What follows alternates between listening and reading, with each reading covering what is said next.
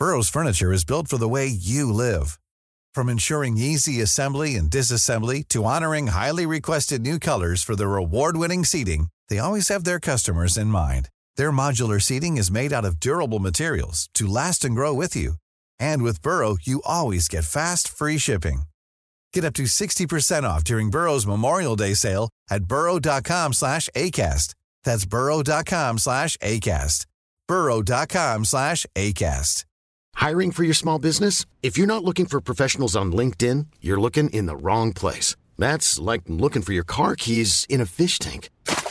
LinkedIn helps you hire professionals you can't find anywhere else, even those who aren't actively searching for a new job but might be open to the perfect role. In a given month, over 70% of LinkedIn users don't even visit other leading job sites. So start looking in the right place. With LinkedIn, you can hire professionals like a professional. Post your free job on linkedin.com slash people today.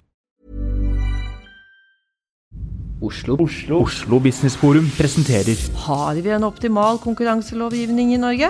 Har vi en konkurranselovgivning som passer for det digitale skiftet og ny teknologi? Har vi økonomi- og regnskapssystemer, revisjonssiden, som tar inn over seg de nye delingsmodellene, de nye forretningsmodellene? Velkommen til Oslo Business Forum sin podkast De som bygger det nye Norge. Mitt navn er Silvia Ceres, og jeg skal intervjue norske næringslivshelter som har vist vei i den digitale transformasjonen. Hvordan fikk de det til, og hva kan vi lære av dem?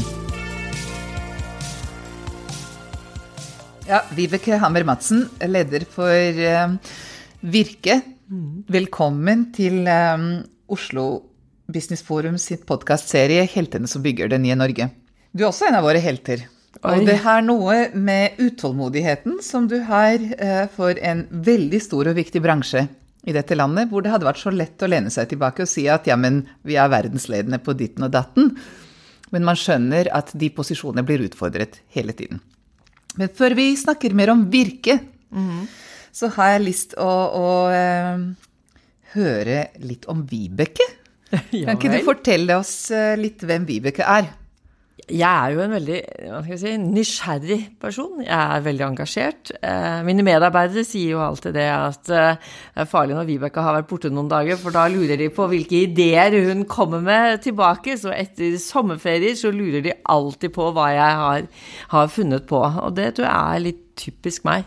At eh, det å være med og starte noe, bygge noe, selv om det er i, i, samme virksomhet, men det hele tiden å prøve ut nye metoder, det å um, få medarbeidere med på å jobbe mm. på en annen måte. Og det gjør jeg også i privat. Altså det å prøve meg selv. Jeg hoppet fallskjerm i, i fjor. Var, da fylte jeg 60 år, og det var det jeg ønsket meg, og det fikk jeg. Og da Ja, det er meg. Det var gøy. Men du, hvor kommer du fra? Og hva, hva, jeg vet ikke hva bakgrunnen din er? Jeg, jeg kommer fra Oslo. Jeg, eller Bærum, født og oppvokst eh, på Liordet, men jeg har en far som var offiser, så jeg har bodd i Kristiansand, og jeg har bodd på Setermoen, og har reist mange steder. Og det har jo preget meg, og jeg har vært veldig heldig som har fått en mulighet til å bli kjent med hele Norge, og, eh, og lært å forstå kulturer og treffe forskjellige mennesker. Jeg, jeg har lest profilen din i, i Aftenposten, tror jeg, for noen dager siden. Og da sto det blant annet at det er én til tre enheter per uke. Som jeg syntes hørtes forferdelig lite ut. Men bortsett fra det så sto det at du er radiolog. Nei, radiograf. Radiograf! Ja. Hjelp meg å forstå. Ja, Hva gjør en radiograf en, en, i Virke? Ja, det kan du si. Og det er vel akkurat det som er, er eh, poenget. At jeg, uh, at jeg, er, jeg var en av de første som ble radiograf i Norge da det ble en egen utdannelse innenfor røntgen. Jeg tok stråleterapi og spesialiserte meg med det. Jeg var opptatt av fysikk og kjemi, eh, men også av mennesker. Og så var det ikke sykepleie, og så var det ikke det og det. Men det ble altså radiografi. Det jobbet jeg med ett år på Radiumhospitalet. Og så begynte jeg og Fagevart med salg og markedsføring av eh, røntgenprodukter i industri og i eh, medisin. Og hvordan går man derfra til Virke? Jo, fordi at da var jeg med å bygge Norsk Radiografforbund. Så jeg var da leder for Norsk Radiografforbund og en del av og var på arbeidstakersiden. Hvor jeg så ble hentet til arbeidsgiversiden og ti år i KS. Og så sa jeg aldri mer en arbeidsgiverorganisasjon. Og så kom Virke. Fordi de var så opptatt av eh, Ja, de var mer opptatt av organisasjon enn å være, syns jeg, å utvikle virksomheter. Så var jeg mange år direktør i Statoil på retail-siden, Nesum-siden. eh, PA Consulting Partner. Før jeg da kom tilbake til HSH, som det den gang het. Eh, og, eh, og det var fordi at det ikke ble noe av en fusjon med NHO. Og eh, våre medlemmer, våre virksomheter, de ville at jeg skulle utvikle og bygge en organisasjon for handel og tjenester, helse, utdanning og kultur. Og det syns jo jeg var gøy, da, å få lov å være med å bygge noe nytt etter egen interesse. Ja, for det må du hjelpe oss å forstå litt. Um, virke er noe man hører om hele tiden, og så vet man ikke helt hvor man skal parkere det. Altså interesseorganisasjon for eh, tjenestenæringen. Hva, hva, altså, hvordan er det annerledes enn si NHO eller KS eller uh, det offentlige apparatet? Spekter. Ja. Ja, vi er jo fire hovedorganisasjoner på arbeidsgiversiden. Okay. Og det er fire hovedorganisasjoner på arbeidstagersiden. LO, Akademikerne, YS, Unio. Og vi hva skal jeg si, åtte organisasjonene til sammen organiserer eh, virksomheter både bredt, altså mange ulike bransjer, og har mm, hva skal jeg si, tyngde bak eh, bransjene. Og det er privatbransje som sogner til dere, eller også offentlig? Nei, vi har privat og ideelle. Aha. Så type Diakonhjemmet, Haraldsplass, mye ideelt innenfor rus og psykiatri, de er, eh, er med i Virke. Akkurat. Men ellers så er vi jo på arbeidsgiversiden ganske like. Men så fordi at bedriftene er forskjellige, og vi har våre eh, bransjer, ca. litt mer enn 250 ulike bransjer. Vi nærmer oss 21 000 virksomheter. Det var 9000 da jeg begynte. Så, så er det det som preger oss. Og vi er hovedorganisasjonen for tjenestenæringene i Men, Norge. men, men litt sånn folkelig, hva betyr det annet enn å forhandle lønna hvert år? Det det betyr, det er at vi skal hjelpe eh, bedriftene eh, til å gjøre det lettere i arbeidsdagen sin. Veldig mange av våre virksomheter, mer enn 70% har ikke tariffavtaler. Så det er ikke derfor de er med i fellesskapet. De er med for å få hjelp til gode eh, arbeidsgiverråd, arbeidsrettslige råd. Eh, våre arbeidsrettsadvokater eh, hjelper til. Forretningsjuridiske spørsmål. Vi har flere innenfor politikk. Så vi er jo på mange måter en, interess altså vi er en interessentorganisasjon. Vi er jo en lobbyorganisasjon. Vi jobber for de gode rammene for, eh, for virksomhetene. Og det er klart at når virksomhetene nå står overfor det store teknologiendringer og digitale skiftet, så står Virke midt oppi det. For der er, er virksomhetene. Varehandel er den største norske private sysselsetteren med 270 000 som jobber der. Det hører jeg nesten aldri om. Men den, den store næringen, for det er mange bransjer, den står jo midt oppe i det digitale skiftet, og det skjer, skjer store endringer på linje med det vi hører om finansnæringen som uh, er ute i avisen og forteller om de store endringene de står overfor. Ja, alle bransjer er med, altså ingen er unnskyldt. Eh, Digitalisering, eh, også på det transformative og strategiske. Men du, altså når man ser på en del av disse organisasjonene, så har man også inntrykk, særlig kanskje på den ene siden, at, at man er så innmari mer, mer opptatt av å beskytte. Og problemet er at her er alt i endring. Altså arbeidsrett kommer til å måtte endres for å gjøre rom for en annen måte folk jobber på i fremtiden. Forretningsjus, skattejus, eh, personvernjus. Alt må endres utrolig fort, og så er vi redde for at vi forstår ikke konsekvenser av de endringene, og så står dere midt oppi dette her, og så skal dere guide både deres bedrifter og politikere. Hvordan blir man klok i så uoversiktlig terreng, og hva gjør man? Ja, altså, For det første er det to ting. og Det ene er jo at jeg snakker mye med lederne i virksomhetene våre, også styrene, og forteller om si, hvilke muligheter og hva som, hva som kommer til å skje. Samtidig som jeg er ærlig på at i Norge i dag så har vi lover, forskrifter, regler, tariffavtaler som eh, ennå si, ikke er kommet helt frem til kunnskapssamfunnet engang. De ligger mellom industrisamfunnet og kunnskapssamfunnet. De er iallfall ikke kommet over i det digitale samfunnet. Og de, det, de er på, på en måte på å beskytte noe gammelt, eller hva, de, hva tenker du? Ja, altså det, det, Du vet at det tar jo lang tid uh, for å få til en lovendring uh, på Stortinget, for der skal du ha forslag, og du skal ha høringer, og så skal det gå så og så lang tid før vi kan få endret en lov. Det å endre en tariffavtale, ja, det har jeg erfart med ti år i KS, og nå nesten Nå er jeg 15 år i, i Virke, og det å endre tariffavtaler, ja, det, det tar veldig lang tid. Og det gjør jo at bedriftene nå, de er, sitter altså med rammebetingelser som ikke er i tråd med den konkurransesituasjonen bedriftene våre står oppe i. Og det er jo en bekymring for de bedriftene som er bundet av tariffavtalene.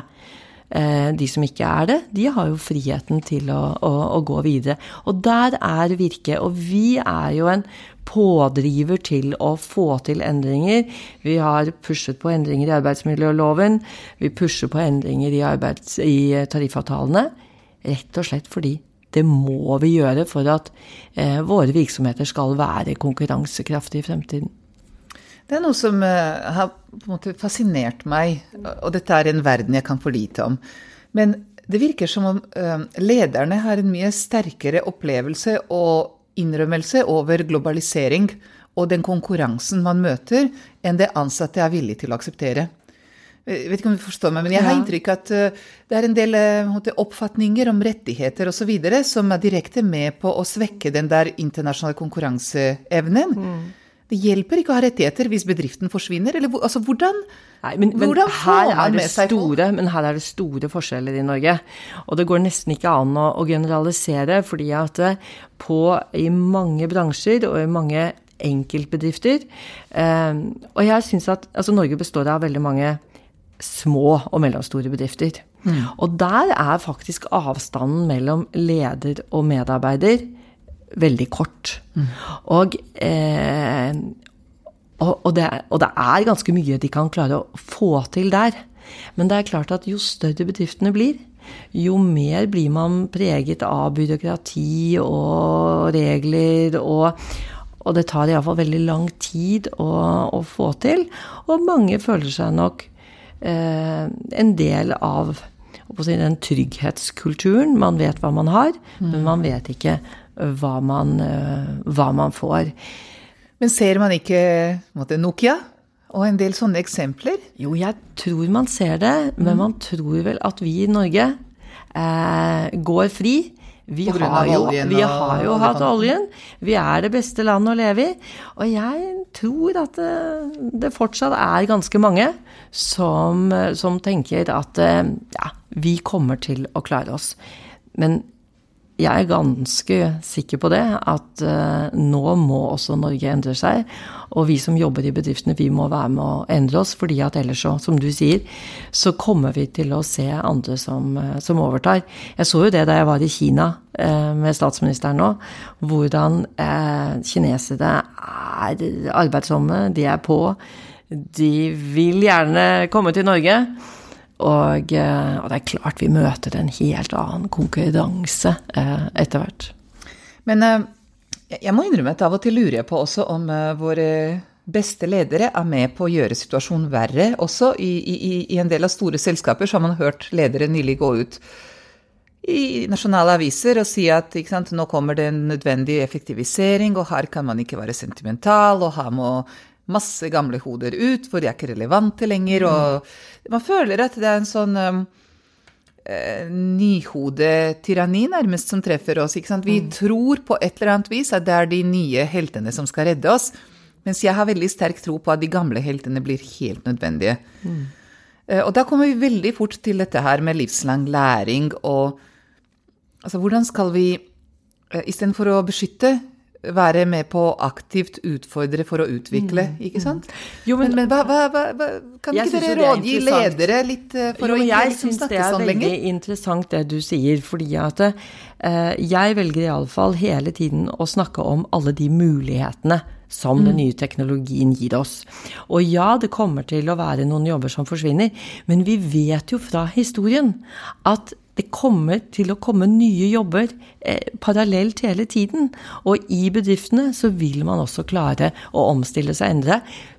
Så fremt du har bedrifter, og veldig mange av de jeg treffer, bevisstheten på å hva skal jeg si, fornye kunnskapen hos sine medarbeidere og hos seg selv som leder. Mm. Og hvis vi ser på i dag, jeg må bruke det eksempelet da, innenfor eh, varehandel, som, mm. som, har så mange mennesker. Det er jo varehandelen som tar imot flest unge uten erfaring. Det er de som tar inn innvandrere.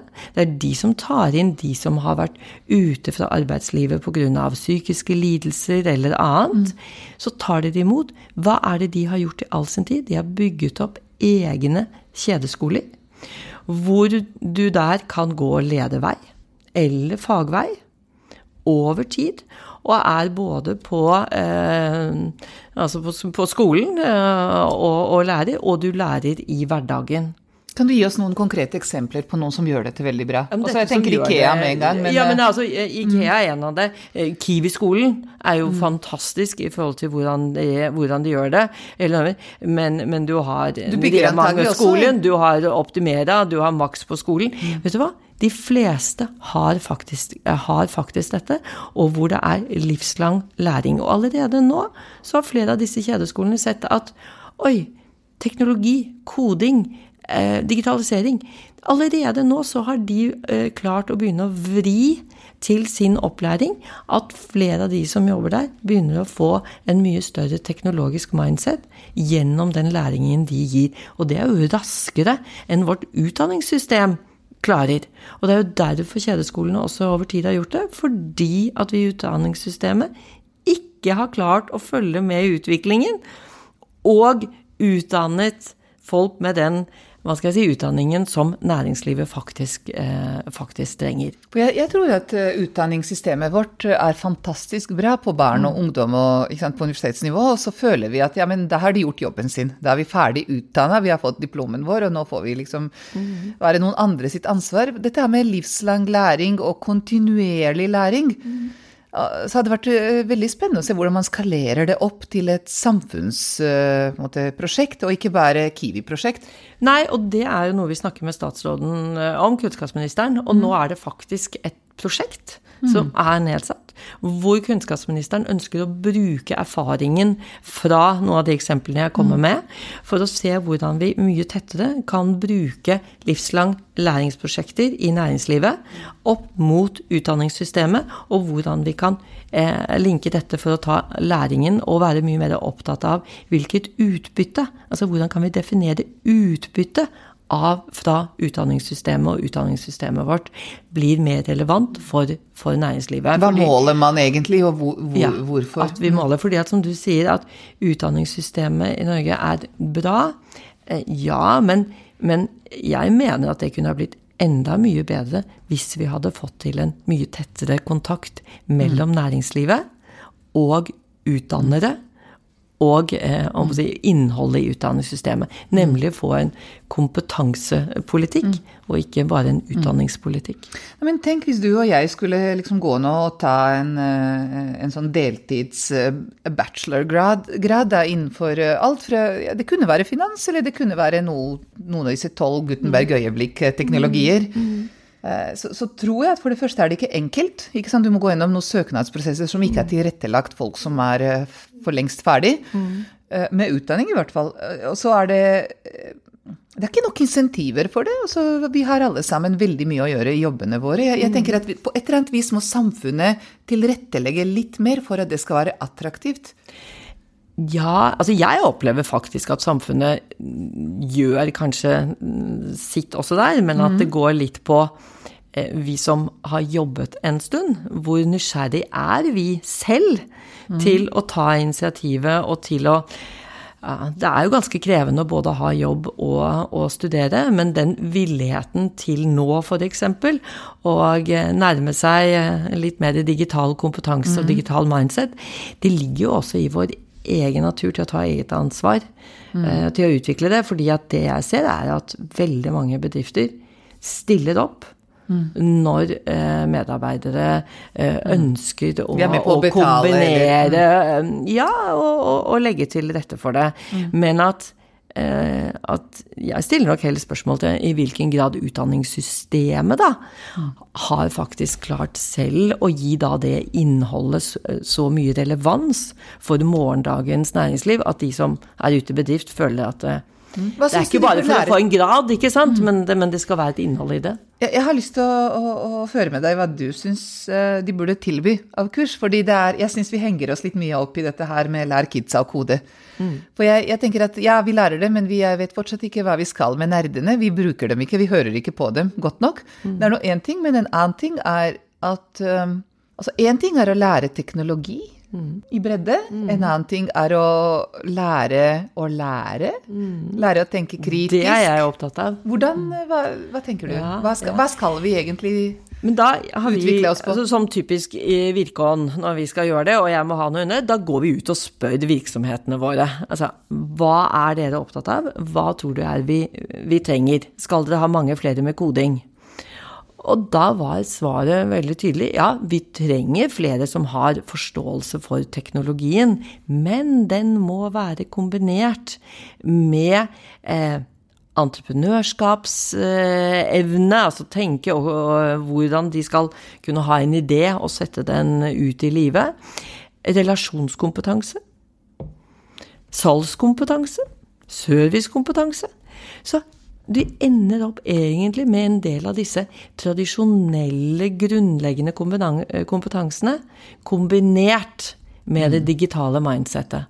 Og der tror jeg at eh, at fremtidens suksessbedrifter, eh, det er de som klarer å finne disse talentene og utvikle dem. Og jeg tror at talentene fremover, de kommer ikke til å være så opptatt av om de skal være arbeidsgiver eller arbeidstaker. De er kunnskapsarbeidere som har lyst til å bruke sin kunnskap. Og fortsette å utvikle seg. Nettopp. Og da blir vi som arbeidsgivere utfordret. For se for deg at du har da en kunnskapsarbeider som sier jeg kan veldig lyst til å jobbe for deg, men jeg vil jobbe for et par andre også innenfor samme temaer. Og det er ikke så synd på dem når de vil det, det er kanskje eh, bra for Ja dem. men, ja, men det er veldig bra for dem. Og jeg tror det er bra for bedriften. Fordi at da får du jo personer som, som er entusiaster, og som kan dra nytte av kompetanse på tvers. Men det utfordrer vårt gamle reglement, som sier at du skal ikke ha andre enn meg. Og hvis du har tenkt å gå til andre arbeidsgivere samtidig, så må du spørre meg om lov. Det er jo en holdning som ikke kommer til å holde i fremtiden. Da kommer du aldri til å få beholde disse, disse talentene. Så jeg tror at læring og det å evne å lære og hvordan det skal være, det dreier seg like mye om hvordan vi kan som bedrifter og arbeidsgivere tiltrekke oss eh, talentene, de nysgjerrige menneskene som vil. Men så har vi jo også eh, mer av de klassiske. Altså det kommer alltid til å være lærere innenfor uh, hva skal jeg si, skolene, sykepleiere på sykehusene, legene innenfor der, som er hva skal jeg si, mer av de tradisjonelle yrkene, og kanskje ikke kommer til å ha mange yrker sam, eller jobber samtidig. Men jeg tror også der at det dreier seg litt om at de kommer til å være bevisst sin kunnskap og vil uh, ha noe igjen for den kunnskapen. Ja. Jeg, eh, hvis jeg kan komme med litt sånn personlig kommentar også fra med utenlandske øyne, så er jeg faktisk veldig imponert av eh, norsk eh, utdanningssystem, og egentlig ånd etterpå. For jeg kommer da fra en utdanningssystem som var veldig sånn type prøyssisk. Disiplin og pugging og masse fakta. Og vi lærte ting som var Altså, vi hadde marxisme som fag, ikke sant? Og du så et samfunn som ikke dyp, dypest sett fulgte de reglene. Også. Sånn at man lærte å være ganske sånn eh, Hva skal jeg si formell, eh, men, men ikke nødvendigvis ta det så innmari dypt innover seg. Så kom jeg til Norge, og så var jeg veldig eh, fascinert å se at eh, min tolv år eh, gammel søster hadde sånn arbeidsuke, og hun turte å ringe direktører. Altså jeg med min frykt for autoriteter kunne ikke drømt om det, ikke sant? Så det er masse sånn som jeg mener at man installerer egentlig i folk en evne til å tenke selv. Til, å, til å tenke veldig samfunnsansvarlig. Ikke sant? Eh, og, og, så er spørsmålet om man kan pøse på litt mer på måte sult og disiplin i forhold til ut, videreutvikling hele livet. For da, der tenker Jeg at, altså jeg, jeg har jobbet i, i, i, en del andre land uh, hvor, som vi beundrer uh, mm. i forhold til deres innovasjonsevne. Mm. Men jeg syns faktisk at våre folk er dypest sett mye mer selvtenkende, mm. og derfor innmari gode for innovasjon. Men det, nå er du inne på det jeg mener er en av styrkene til Norge. Mm. Altså vi har eh, det at at vi lærer eh, våre unge mm. til å kunne anvende kunnskapen sin. Nettopp. Til å, å reflektere, til å eh, Og kritisere når uh, riktig. Til å, mm. å tenke selv. Mm. Det, tror er, det, tror jeg er, veldig bra. Men hva gjør vi etter hvert? Jeg har jo eh, vært med i Ungt Entreprenørskap og, og vært styreleder der lenge. Og traff noen av de unge. så jeg var bl.a. to stykker, eh, som også hadde entreprenørskap og hadde bedrift da de var på universitetsnivå. Og så traff jeg dem etterpå, og så sier jeg ja, nå er du vel i gang med bedriften din. Nei, nå hadde de lært så mye om risiko, så var det én ting de ikke skulle, så var det å starte egen virksomhet. Og da tenker jeg litt sånn, hva er det vi gjør i Norge da, etter hvert? Og det er noe Norge ikke ennå er så god på, men jeg hører det skjer noe, og det er entreprenørskapskultur. Det å bygge denne kulturen som går ut på at vi må anerkjenne at det å feile er en kompetanse. Mm. Der mener jeg at det er andre land som er bedre enn Norge. Nemlig det å tørre å gå på trynet, mm. tørre å gjøre feil, og anerkjenne det som en, en kompetanse. Mm der har vi et, eh, et, stykke å gå i, eh, i Norge ennå. Og jeg tror at det blir viktig i forhold til det skiftet vi står i, for at vi skal få raske nye jobber opp og gå, ja. så er det jo faktisk å stimulere eh, også til entreprenørskap, og til å tørre å feile og strekke seg. Men du, for, for her har jeg igjen en personlig utenlandsk tanke, og det er at eh, jeg, jeg lurer på om alter, den alternative kostnaden mm. er altfor høy i Norge. Altså, du har alternativer som er veldig godt betalte, hvor du kan jobbe i store bedrifter for egentlig veldig god lønn, veldig. med veldig gode betingelser og egentlig spennende oppgaver. Mm. og eh, og så setter du det opp mot stor risiko og egentlig mer eller mindre samme payoff, eller dårligere. Mm. Uh, I et land hvor jeg føler at man er litt for alvorlig av og til, for nettopp kanskje fordi vi alt er så lett og mulig og godt og mm. liksom, Det er så tilrettelagt, så av og til syns jeg synd på ungdommen. For um, når de vet at de vokser opp i verdens beste land, mm. så føler de seg ganske ansvarlig for sin egen eh, liksom, lykkes med-type mm. rolle. Mm. Mens når du lever i et land som uh, er så skakkjørt, som mitt gamle hjemland er, så måtte, alt du får til, er en pluss, ikke sant? Nettopp. Og, og, og det å få, få, ungdommen til å være litt mer på spøkesiden, når det gjelder risiko, å tørre å ta i og være litt sånn mer fandenivoldsk på mm. nytt, da. Mm. Det, det, tror jeg er Det er nesten sånn at det, nordmenn er best når det blåser, og nå må det blåse litt igjen. ja, men, men, det er her jeg mener vi har en, en jobb å gjøre i Norge. Uh, å trene på å feile og gi anerkjennelse. Mm. Det, det, trenger vi å gjøre. Og derfor så er jo noen av mine helter Det er jo eh, mange av de man kan si, unge i dag som, eh, som jeg treffer i Startups Labs mm, eller på, mm, i mm. Mesh eller mm. Ja, dere har jo dere har jo intervjuet også gründeren i Kahoot. Ja. Altså, dette, er jo, dette er jo heltene. De tør, de starter, og, og klarer de også å da få bygget virksomheten utover to-tre-mannsbedrift eh, til å få en vekstbedrift, og til og med å gå utenfor Norge mm. uten å selge den med en gang. Mm.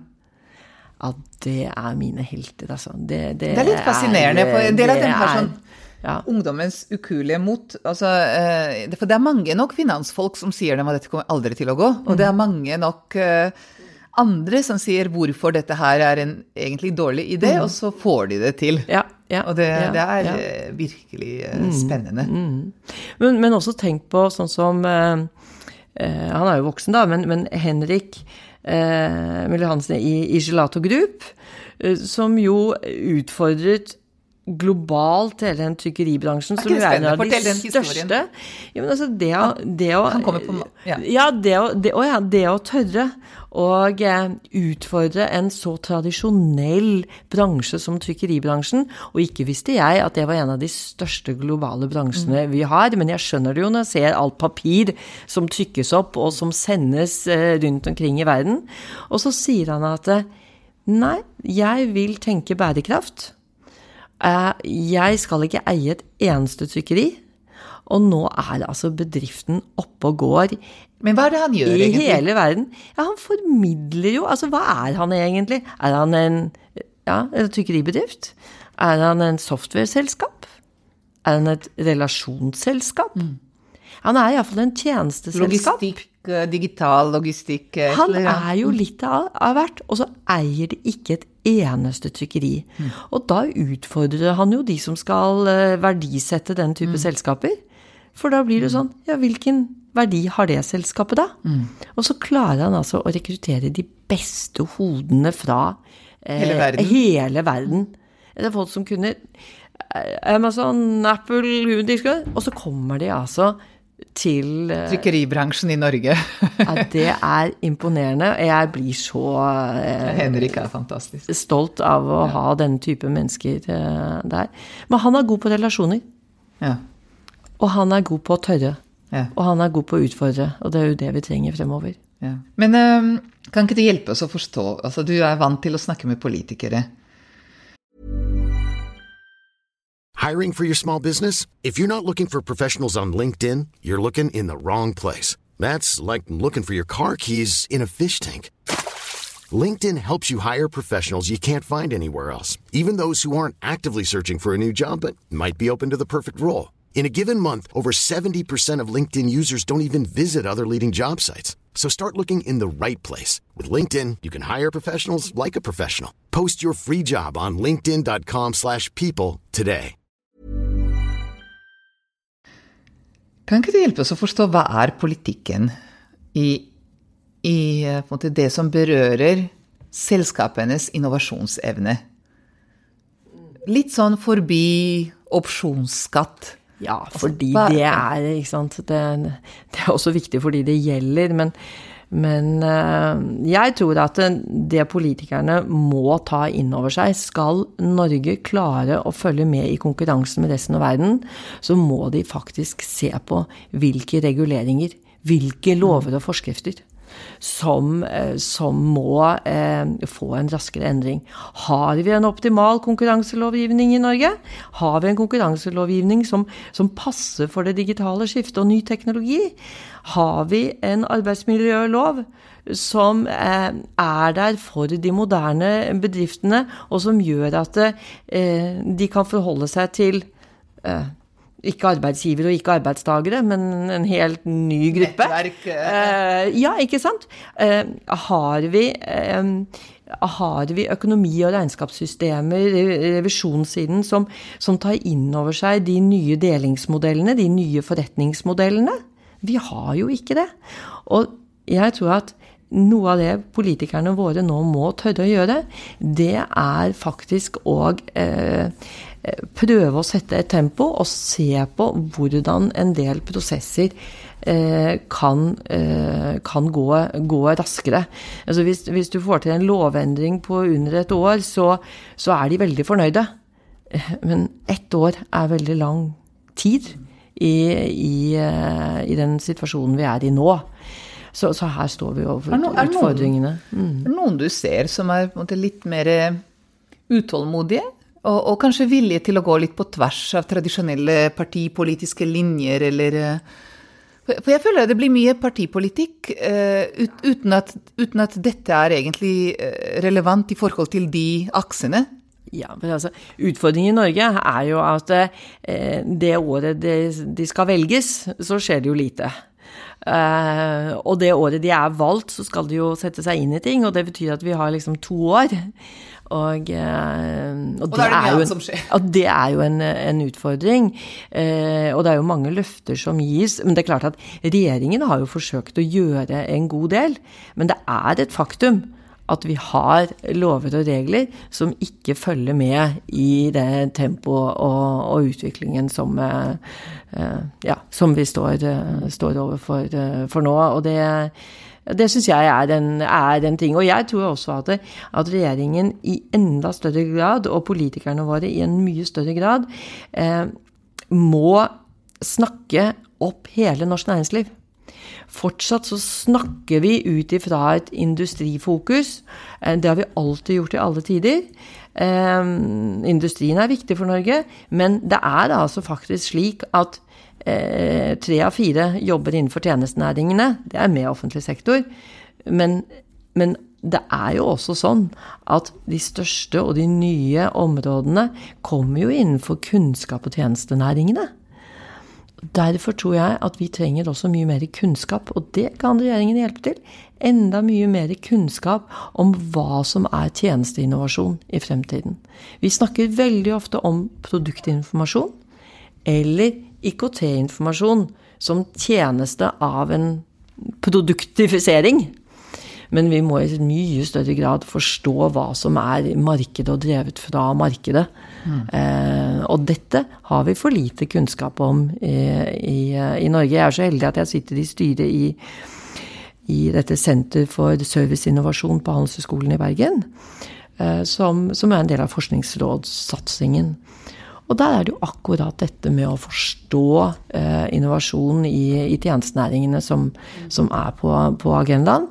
Og det er jo akkurat bare startet opp, og der har Norge masse å hente fremover. For her er jeg sikker på at det ligger mange muligheter for ny business og noen- nye arbeidsplasser. Har, har Norge noen unike fordeler, egentlig? dette? Jeg bare tenker at uh, vi har egentlig en både på en måte rik uh, kjøpe... men altså, vi er jo offentlig sektor, vi har flinke folk, også veldig sånn digitalt, eh, tidlig adopter, adoptører. Ja, Altså, hva, hva tenker du, hva, hva kan Norge konkurrere veldig bra internasjonalt på når det gjelder tjenester? Altså, jeg tror at hele forutsetningen vår for å kunne løfte kunnskap fra f.eks. olje- og gassektoren over i nye kunnskapstjenester, er, er store. Det er egentlig bare liksom å, å tror jeg, line opp mye. Og så må vi ikke nå gå i den fella at vi går fra eh, olje og gass over til fisk. Eller, eller sjø. Jo, det er veldig bra, men jeg tror det er enda flere eh, ben eh, Norge kan stå på, hvis vi bare utdanner ut hva skal jeg si ut, um, Utvikler. Utvikler liksom på, på, kunnskaps, eh, på kunnskapssiden. Så, så her tror jeg også det er mange ting som vi ennå ikke vet, eh, men at vi har muligheter. Hvorfor det? Jo, fordi at vi har jo også, med den norske modellen, så har vi jo et lavt konflikt i og for seg et lavt konfliktnivå i Norge. Uh, Det er en stor likhet. Vi har gode samarbeidsmodeller. Sånn at i utgangspunktet så er vi jo rigget for omstilling. Hvis bare vi i Norge tar på oss litt det perifere blikket. Jeg, var, jeg har vært et par ganger på universitetet på Borten. Og da har de en professor som er helt fantastisk, og som jeg elsker, fordi han, han sier det, at vi som toppledere, vi må ikke glemme det perifere blikket. Vi blir så opptatt av fokus, fokus, fokus. Eh, Vi må forholde oss til kjernen. Eh, Og da sier han da glemmer vi litt dette perifere blikket. Og jeg tror at akkurat der står Norge nå. Og der kommer endringene fra. At vi må se i det perifere blikket vårt hvor vi egentlig har, eh, hvor vi har muligheter. Eh, og så gå videre med det. Men ikke snevre oss nå for tidlig, men faktisk spille på eh, eh, mangfoldet. Du, vi nærmer oss slutten på vår tilmålte tid, og dette er kjempespennende. Men det jeg har lyst til å høre fra deg nå til slutt, er eh, Du snakker med ganske mange styrer og ledere om det som treffer dem nå. Eh, de forteller deg eh, sine håp og sine sorger. Og så snakker du tilbake til dem, og kanskje inspirerer til en nødvendig endring. Hva sier du? Punkt én så prøver jeg å få dem til å se at dette er muligheter, og, eh, og ikke bare problemer. Eh, at dette ikke er så farlig som mange tror. Og at eh, hva skal jeg si, vi kan være der for å hjelpe dem. Vi har vært ute og spurt eh, virksomheter, og det er jo mange små. Og de opplever at de er for små til å tørre å gå inn og bruke de store leverandørene. De har ikke kunnskap og kompetanse om å gjøre de riktige valgene. De er bekymret om hva betyr det å være i skyen. Og jeg tror at det vi og det jeg sier vi skal hjelpe dem med, det er faktisk eh, å gjøre dem tryggere i de valgene som de kan ta, som er ganske basic valg i dette eh, si, Det å ta et langt skritt nå inn i det digitale skiftet. Og der sier jo også jeg til mine medarbeidere, jeg har fantastiske medarbeidere, at det vi anbefaler ut til våre bedrifter, det må vi gjøre selv. Så vi har jo prosjektet gående i Virke nå for at vi skal gå gjennom og se på arbeidsprosessene våre. Hva kan vi digitalisere? Hvordan kan vi jobbe? Hva kan vi gjøre at vi alle sammen får en helt annen mindset eh, for å gjøre det? Så jeg sier vi skal prøve ut det vi anbefaler overfor våre virksomheter. For da har jeg troverdighet når jeg snakker med våre, eh, våre ledere rundt omkring i bedriftene og, og i styrerommet. Men det viktigste er å få dem til å se at dette er muligheter, og at hvis de ikke griper dem nå, så er det faktisk sånn at det er ikke de store som spiser de små, men de raske som spiser de trege. Og da kan ikke norske bedrifter være trege og vente, for jeg tror en god del nå sitter og venter Til at, noen, til at noen andre skal gå foran. Sånn at de Kan se hvordan det går. Ja, kan se, og ikke skal gå inn i barnesykdommene. Og jeg sier at Det har det har tid dere ikke tid til. Dere må faktisk tørre å være med på dette, og, og vi skal være med og støtte dere. Det er Virkes jobb. Du, Så spennende, Vibeke. Du, eh, du, du nevnte for meg her innledningsmessig at, at, at eh, ja, du er ikke digitalfødt, men eh, det har blitt sagt at det er håp. Eh, Og det er, jeg, jeg tror det er noe med den der eh, nysgjerrigheten din, og, og nesten sånn uh, ungdommelig entusiasme for uh, dette nye som kommer. Ja. Kjempeviktig eksempel. Mm. Jeg elsker det. Ja. ja. Jeg var på et møte, hvor, eh, og i New York så kommer da denne personen som var en sånn testbutikk som både er netthandel og fysisk handel og showroom. Og så kommer han bort til meg, og så sier han at eh, I'm your personal shopper today. Ikke det at jeg er butikkmedarbeider. Og så hadde jeg tatt i en Nice-sko, og så sier han Sorry, we don't have your size, but this one is much better for you. Og det var fordi at han sto med en iPad, og da så han hele meg på den iPaden. Så han så størrelsen min, og så kunne han veilede meg, og så puttet han på litt klær. Og, Og det, det var jo lett for meg å bare hake av og si ja takk, de skoene, det antrekket.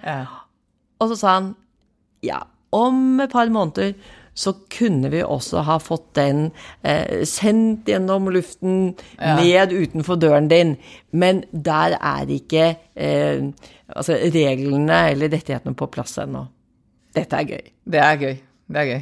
Eh, Fremtiden er eh, ikke ukomplisert, men den er veldig spennende. Tusen takk for at du tok deg tid eh, rett før Tusen takk. en varm sommer i Sorrento. Ja, vi reiser snart til Sorrento. Og vi setter veldig pris på at du ville snakke med oss på denne serien om helter som bygger det nye Norge. Tusen takk for at du lyttet til Oslo Business Forum sin podkast De som bygger det nye Norge.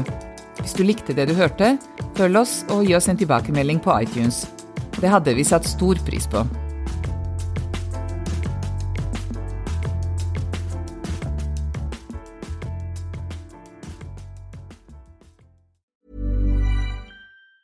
Even on a budget. That's why Quince is the place to score high-end essentials at 50 to 80% less than similar brands. Get your hands on buttery soft cashmere sweaters from just 60 bucks, Italian leather jackets, and so much more. And the best part about Quince, they exclusively partner with factories committed to safe, ethical, and responsible manufacturing. Elevate your style without the elevated price tag with Quince. Go to quince.com slash upgrade for free shipping and 365-day returns. Sick of being upsold at gyms? My guy, you're currently a base member. For $90 more, I can upgrade you to our Shred membership. For 130 more, you'll be a Swole member. And for just $300 more, you'll reach Sweat Platinum. At Planet Fitness, you'll get energy without the upsell. Never pushy, always free fitness training and equipment for every workout. It's fitness that fits your budget. Join Planet Fitness for just $1 down and $10 a month. Cancel anytime. Deal ends Friday, May 10th. See Home Club for details.